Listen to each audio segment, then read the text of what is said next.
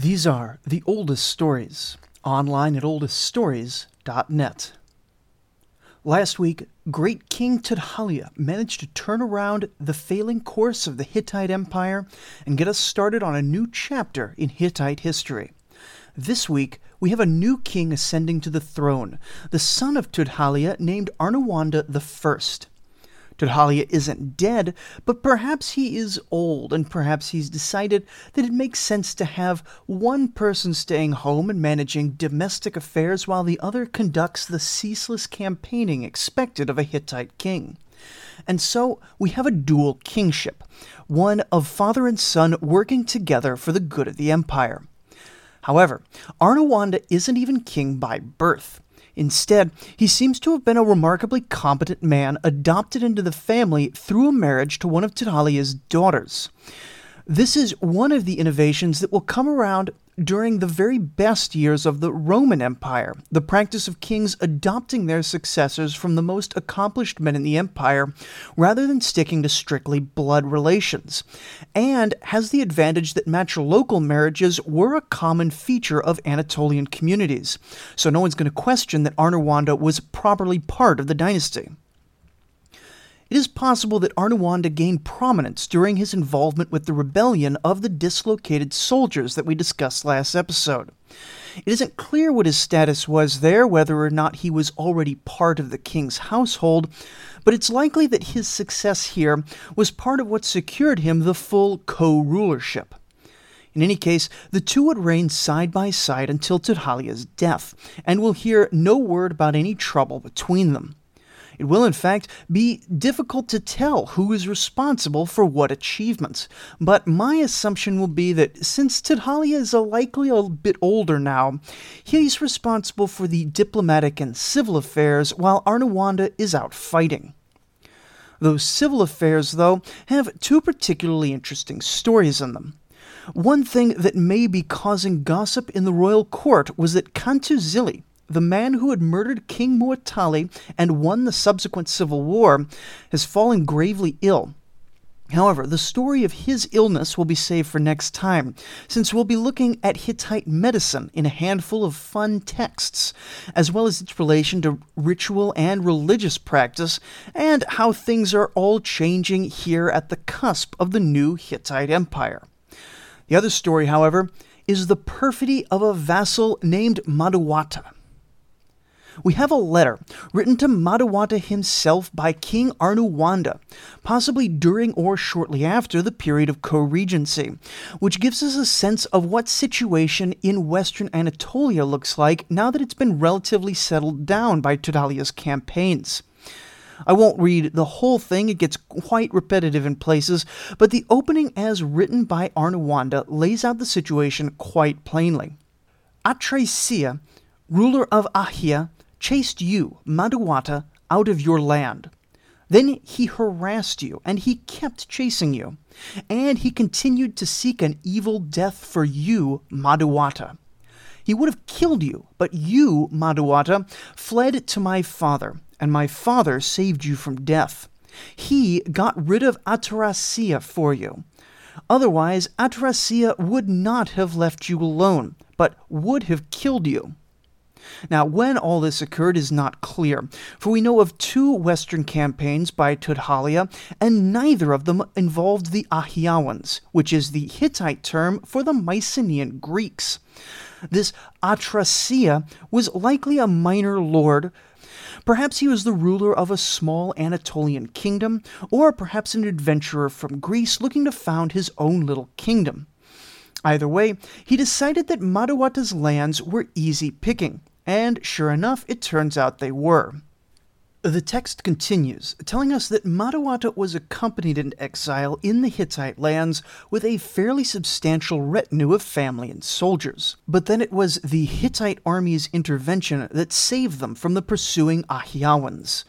Then Tudhaliya had food and supplies gifted to Madawata, which the text goes to great lengths to remind Madawata of, saying, my father saved you, Madawata, you and your family and soldiers. Otherwise, dogs would have devoured you from hunger, even if you had escaped from Atarashia. In exchange for protection and supplies, Madawata appears to have sworn an oath to rule as a vassal lord over the land of Mount Zipsala on the western border. Here he would help to defend the Hittite homeland against attack. Tudhaliya actually claims he tried to give Madawata a second plot of land, a certain Mount Hariyati, but this place was too close to the Hittite heartland, and Madawata may not have wanted to be so closely observed, since he was already planning his next moves, and turned the king down. A part of his obligation as a vassal, which Arnuwanda spells out in great detail, is to hold no independent foreign policy, and to hold no lands other than the specific ones the king granted him. However, Madawata uses his new base of operations inside Hittite territory to strike out against a small regional lord named Kapanta Kurunta, even just doing this was a violation of his vassal obligations. But what makes it worse is that Madawata, despite bringing everything he could muster of his own forces and his nearby Hittite forces, was utterly defeated. Not just that, Kapanta Karunta was himself a subject of Arzawa, who the Hittites were meant to be at peace with, and this tiny, selfish conflict drew two full nations into war. Madawata, having lost all but a small handful of men, is said to have crawled naked back into Hittite territory and begged the great king for salvation. Tudhaliya smoothed over the diplomatic incident and even managed to get all his captured people back. Though Madawata was strongly rebuked, being reminded that many of these captives should rightfully have been executed under the laws of war, he was still returned to ruling over Mount Zipsala. But this isn't the end of Mudawata's story, for later Atarasiya, the Mycenaean Greek adventurer who seems to have it out for Mudawata, comes to Mount Zipsala. It isn't clear if he's attacking the Hittites or if he's still trying to get some obscure vengeance on Madawata, but whatever the case, Madawata was obligated to stand and defend that territory but instead he fled without offering even the slightest resistance. Another Hittite general came and saved the day, but there was a fight with some hundred chariots on each side, a modest pitched battle, and the Ahyawan was driven off without Madawata's assistance. For some reason, despite having failed both in not attacking the neighbors and in defending his own territory, which were basically the main two jobs he was given, he was still put back in charge of Mount Zipsala.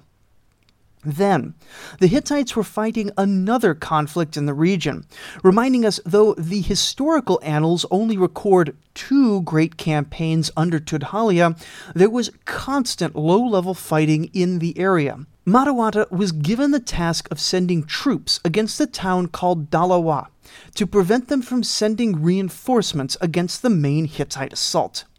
However, despite having promised to send troops, he stood by and did nothing while the Dalawan reinforcements were able to attack the Hittite flank.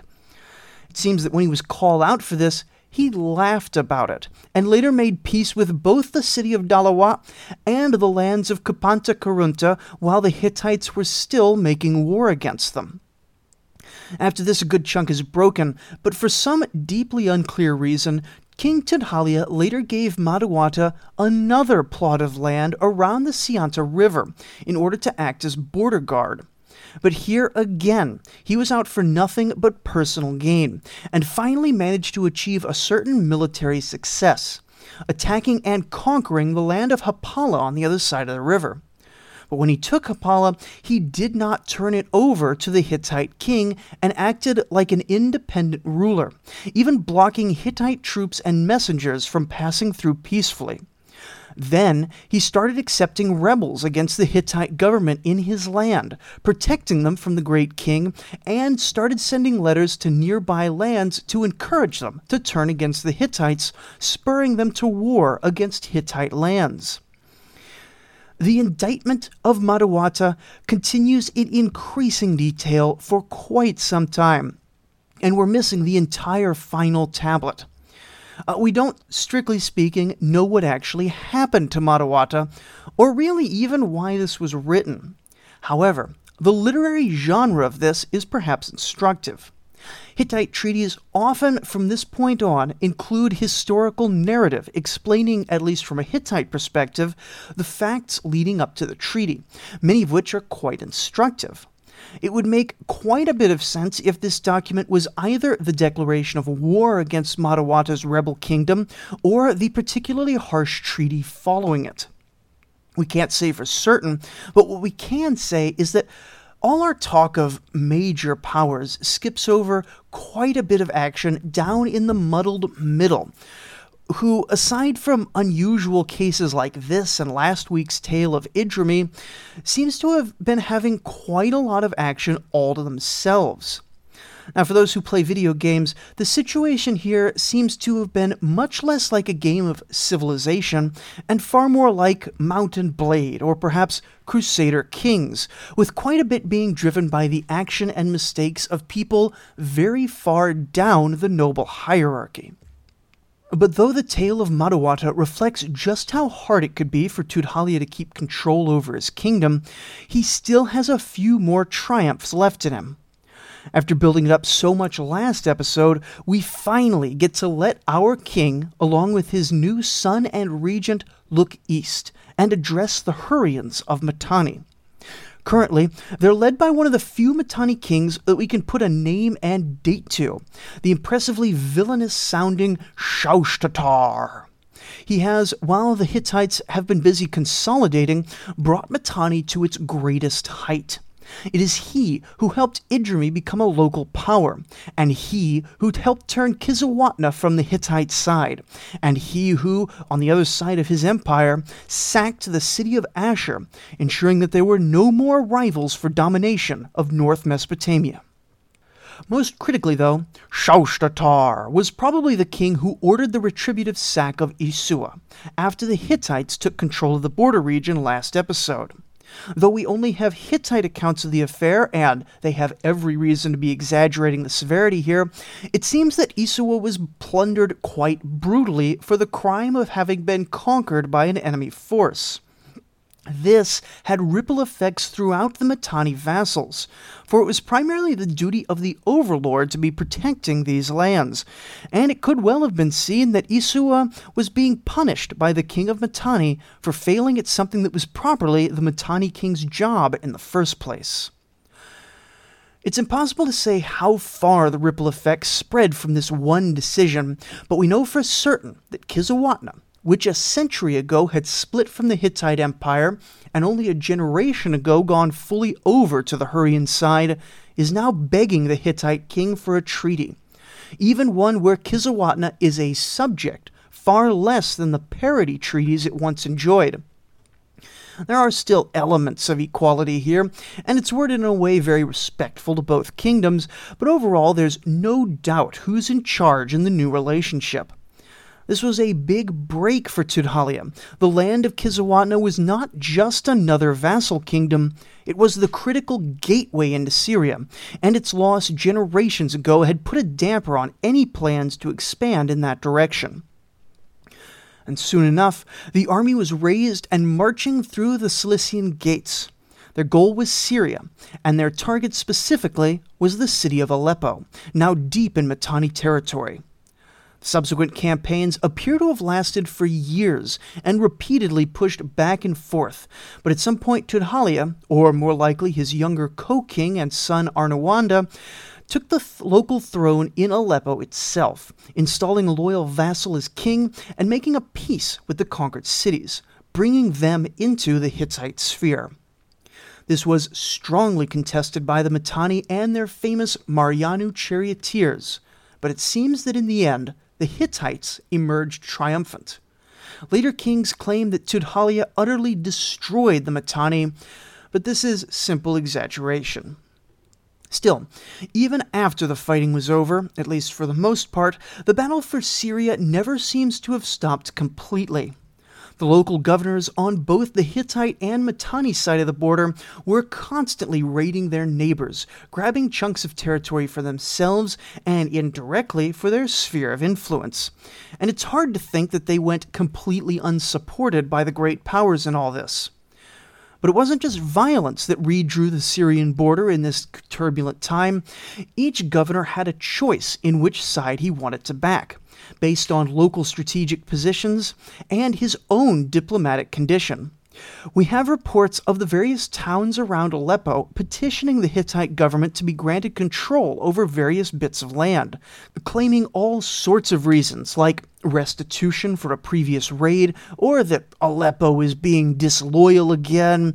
It's hard to sort out all of it, but it seems like just in Arnuwanda's lifetime, Aleppo may have either switched sides or been conquered two or three times each time destabilizing the power balance in the region.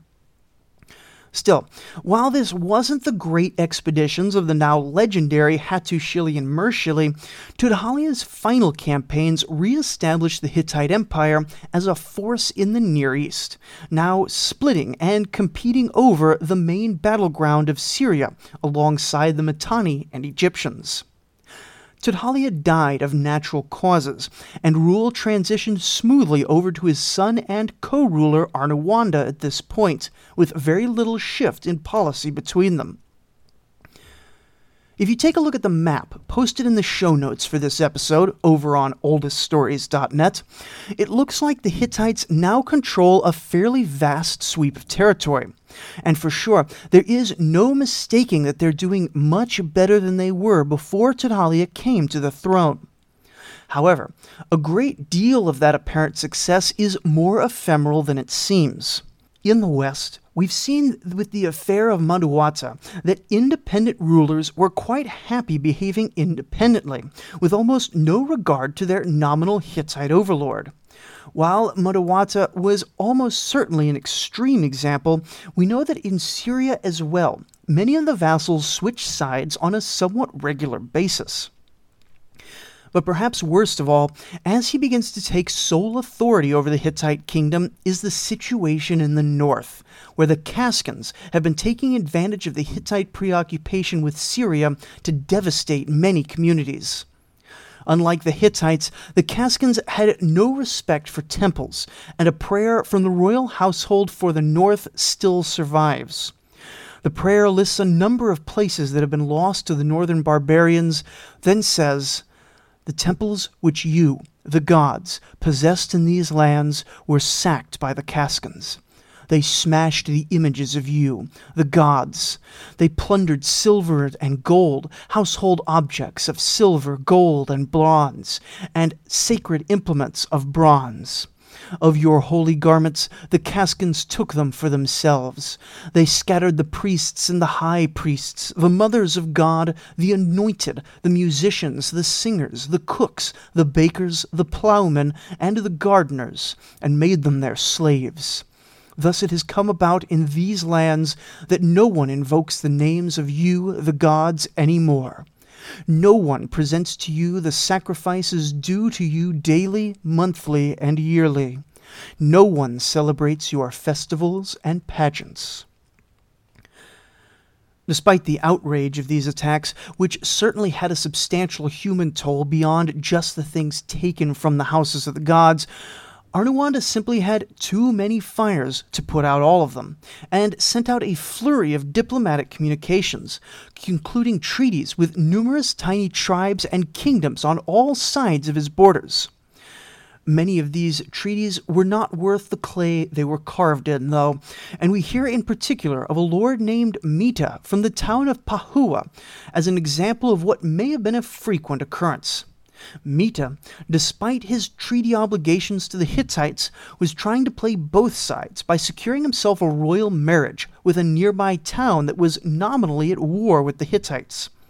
For the offense of trying to manage his local affairs independently, Arnuwanda demanded his removal, sending a formal letter of indictment detailing many actions that Mita had taken which undermined Hittite authority.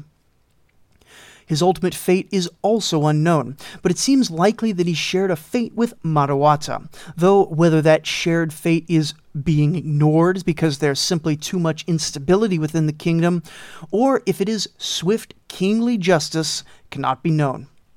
This document, however, does end with a note that if the city as a whole does not hand over Mita, then Arnuwanda will be marching his army over there post haste. Either way, the fact that we can see some of the internal weaknesses of the Hittite Empire, which you'll remember has never in its history been a model of stability, does not mean that the Hittite Empire was actually weak or looked weak to its neighbors. Indeed, by focusing hard on the Syrian push, Arnuwanda was able to make it all the way to the Khabur region and take the city of Washakani, which is suspected to have been the Mitanni political capital. But this very success would come to cause problems for the Hittites. Since 1450, Egypt and Mitanni had been enemies, battling diplomatically and through small scale wars over the cities of Syria. However, this new and rising threat to the region convinced Pharaoh Amenhotep III and the Mitanni king Artatama that fighting each other was a distraction when they could instead be allied against the Hittites. And so, sometime around 1410 BCE, the situation in Syria stalled out almost completely. There was no more opportunity for the Hittites to attack further without risking dangerous retaliation, while at the same time the Mitanni were on the back foot and the Egyptians were preoccupied with another transfer of power. With little ado in terms of continuing to expand, Arnuwanda went back to Hattusha and spent his final years engaged in quite a lot of writing. He may have begun rewriting some of the old kingdom laws which had governed the kingdom since Hattushili, and as was mentioned, he's in constant correspondence with vassals and minor lords throughout the Near East and Anatolia, keeping them in line or trying to calm them down but most significantly, he wrote down instructions for his subordinates. We have at least a dozen which survive in good order and tell us a remarkable amount of what was expected of a governor and, indirectly, what that governor's daily life may have looked like. There are a number of these, some of which were likely written by Arnuwanda's father, Tudhaliya, but taken together, it represents a concerted effort towards systematizing government in the Hittite Empire. It seems, however, that Tudhaliya didn't just start writing these decrees because he was personally inclined in that direction. One of the more interesting fragments is a set of instructions on local law, which begins by saying, Thus says the sovereign Tudhaliya, great king. Once I destroyed Ashua, I came back to Hattusha. And you'll recall that this was his first major campaign, fairly early in his reign. And I provided for the deities, so that all the men would revere me.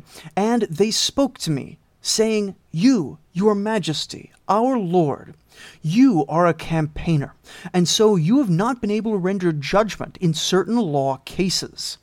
While you're away, evil persons have utterly destroyed many things. Chaos has seized the land holdings, and many troops have disciplinary issues outstanding. The situation in general has become awful. And so, it's in response to this plea that Tudhaliya began with a set of written instructions to judges, or to whoever was going to adjudicate the law. Many of these are pretty typical, and we've seen them in the discussions of the old Hittite laws, though Tudhaliya focuses much less on monetary compensations to victims and far more on blindings and executions as punishments.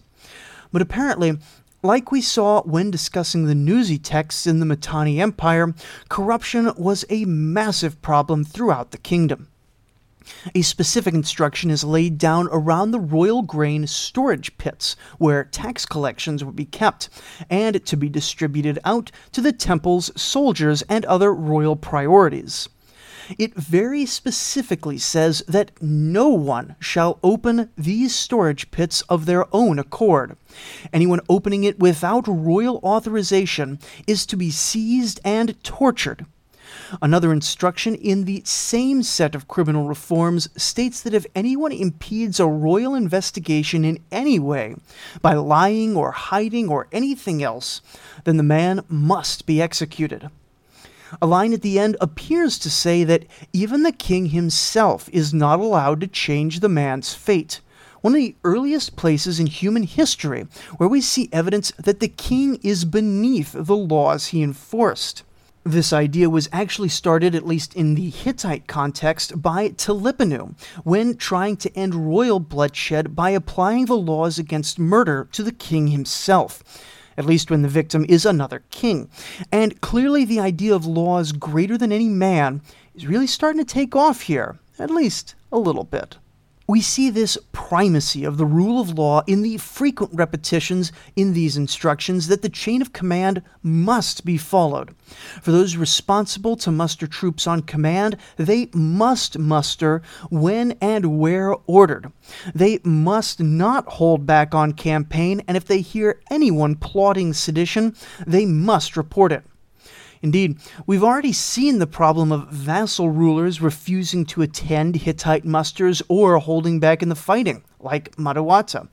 And this repeated emphasis on reporting any traitorous speech, or even speech that suggests anything the king might dislike, is on paper a remarkably broad censorship decree, though it's likely that it gets repeated so often because it was essentially unenforceable. It's also quite likely that these instructional texts are valuable both for showing us how things were supposed to be done and also for telling us, in the things that get frequently repeated across texts, what issues the king often has with his vassals. One thing we see, not among lords but in instructions to enlisted men, is that they are ordered to gather when required by the king.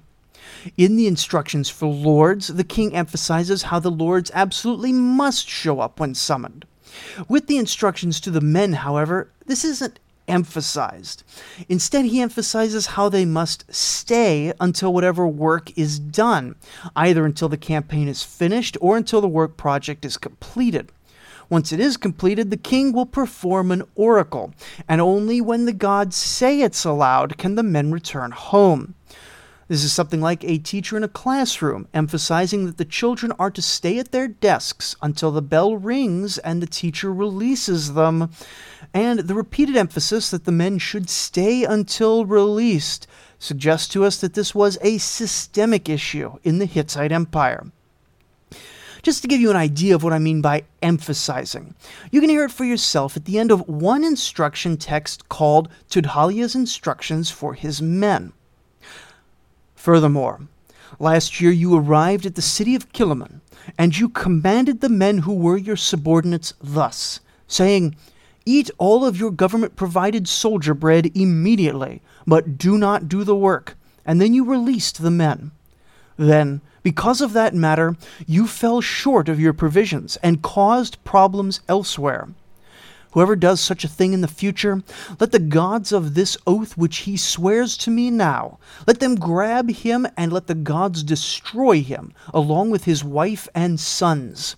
Moreover, let the matter of government issue soldier bread be a binding obligation from this moment on. When they mobilize an army for a campaign, let a clan chief and a commander both inspect the soldier's bread and the flour. He who does not have enough soldier bread, though, will not undertake campaign. Do you not even know the matters of campaigning? Because of such matters, transgressions have occurred. The next part is fun too. Furthermore, whoever is appeasing the enemy and even speaks like this, saying, Maybe this war will be lost, or even if he says, I hope this war does not escalate, then let the gods of this oath grab him and destroy him along with his wife and sons.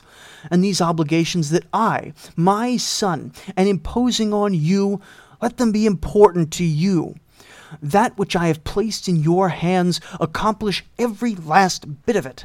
Let also my benevolence in no way diminish. These general instructions, repeated frequently, give us a sense of how the Hittite Empire was really built. Like many Bronze Age empires, it wasn't a great monolithic state like a modern country. It wasn't even as cohesive as the Egyptian nation at the same time. The great king was mostly the boss of a bunch of tiny kings, and then only as long as those tiny kings felt that the great Hittite king could keep them in line. Tudhaliya and Arnawanda did what they could to manage this system, and through these instructions attempted to regulate things as best they could. But though this period of the Hittite Empire sees some success, and soon enough we'll be seeing the Great Hittite Golden Age, they never really transitioned out of this intensely personal style of empire and never really stop experiencing the downsides of disloyal little men making up the million building blocks of the Hittite imperial patchwork. Comparisons to feudal Europe or the Holy Roman Empire of the Middle Ages are not quite exact for a number of reasons, but as a first approximation, it can at times feel quite similar. But in some of these, particularly the instructions directed at very particular positions, we can see a reflection of the daily life of these middle administrators, people that don't usually show up in royal archives except as names, and whose lifestyles and work habits are nearly invisible in the archaeological record. Something like Arnuwanda's instructions for the mayor of Hattusha, for example, paint a picture of a man given very particular responsibilities in the overseeing of the town. He has, as you might expect, the responsibility for ensuring that the guards are kept posted at all important parts along the town wall at all times, and for overseeing the city commissioners who undertake a number of civil functions within the town, as well as the management of heralds, water supplies, and watchfires. Most amusingly, among his oversight functions, an instruction reads if the city commissioner does not patrol Hattusha every two or three days, and someone says to the mayor, Oh, a corpse is laying up on the streets over in whatever place, then the mayor shall catch the city commissioner in his negligence. I find this morbidly hilarious. Apparently, dead bodies were such a common occurrence in Hattusha that it was part of the city commissioner's job to dispose of them. And after only a few days, one could discover if a commissioner was making his rounds based on whether or not there were a ton of just dead bodies laying out in the streets. This begs the question of whether Anatolia in general had just poor solutions for dealing with dead people, or if Hattusha was some uniquely dangerous Bronze Age slum. I don't actually think this is something we can say for sure one way or the other, just some possibilities. The mayor also had a personal responsibility for a number of tiny, fiddly things of particular importance, most notably his role in every single day opening and closing of the main gates of the city, taking heightened ritual care to keep track of the door bolts every day and his instruction tablet ends with a number of warnings against embezzlement, such as when carpenters are employed for the maintenance of city and royal projects, they are not to be used in the mayor's personal house, with similar injunctions listed for a number of similar professions when employed with government money. Of course, these same sort of laws still exist in modern countries, and mayors and governors in certain states and U.S. territories still have the same sorts of trouble with them that these Hattusha mayors likely had 34 centuries ago. If these sorts of little historical details really interest you, one of the most interesting and complete texts details the entire regular schedule for a so called Lord of the Towers which sounds a bit more Lord of the Rings than it really is. It's the instructions for a regional governor in the Northlands, where all the villages were fortified against near ceaseless Kaskin raids. From reading this, you can really get a picture of a man whose job kept him continuously on the move, inspecting one thing after another, and telling how a military province should be run down to certain tiny details. But this sort of text deserves more attention than I'm going to give it on this show, since it would take a while and be a bit more detail oriented than I think many listeners will be interested in. And so, if that sounds interesting to you, I've posted a link to a quite readable translation from the now sadly defunct website Hittites.info. The link is in the show notes for the episode over on oldeststories.net. With the transition from King Arnuwanda to his successor, Tudhaliya II, the Hittites are about to get into their most interesting and well documented period the rise of the Hittite New Kingdom, or Hittite Empire. Goes by a lot of different names. However, we would be remiss if we did not pause for a moment and look at some of the great changes going on within the kingdom before returning to our action movie narrative because it turns out that the Hurrians have not just been dominating politically for the last century or two, but they've also been pushing into Anatolian culture and religion as well. And so, while in two weeks we'll be getting to some high political drama, next week we'll be focused on science and magic and how, for the Hittites, those were basically the same thing. So join us next time for prayer witchcraft, and hygiene standards that would not be out of place in a modern hospital. Thank you for listening.